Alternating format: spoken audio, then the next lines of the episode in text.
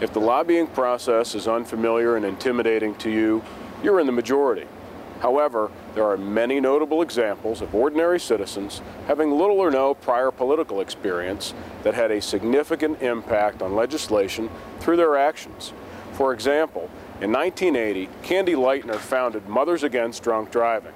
She wasn't even registered to vote at the time, but she was able to successfully persuade members of Congress to raise the national legal drinking age to 21.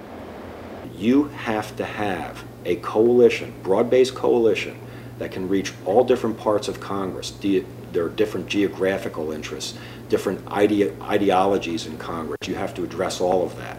Uh, different power centers and committees and leadership and things of that nature. So it now takes a coalition to get legislation through. Coalitions are important. NADA is simply a coalition of automobile dealers. And the more dealers, the more voices, the louder the voices, the more those voices are heard. Want to find out where the money's coming from? Visit opensecrets.org. It's got all the information on who is donating to whom political action committee, member to member, and private citizens as well. If you want to form your own coalition, best to know who's on the right side and wrong side of the legislation that you want passed. Uh, one of our more recent successes that was, um, I think most people would say was kind of impressive, was the passage of the Terrorism Risk Insurance Act uh, called TRIA. The president deemed it necessary, and so did Congress, that we needed this federal backstop to protect the economy of this country, and it was ultimately enacted. And it's still in effect today. It's been renewed twice.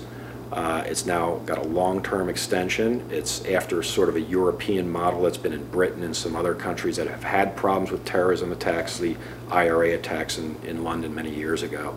Um, so there's precedent in other countries for this. We now have that backstop and it calmed the markets.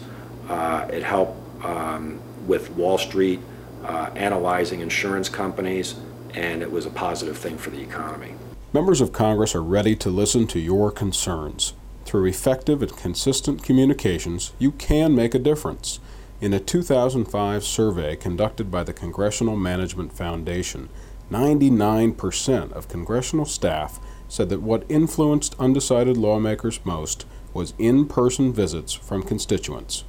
There is a positive residual effect if you have 10 uh, insurance agents, for instance, flying in to meet with a member of Congress uh, from California. That member of Congress knows you took the time and spent the money to fly to Washington, D.C. to meet with him or her because you care enough about your business and your customers uh, to come and make your case.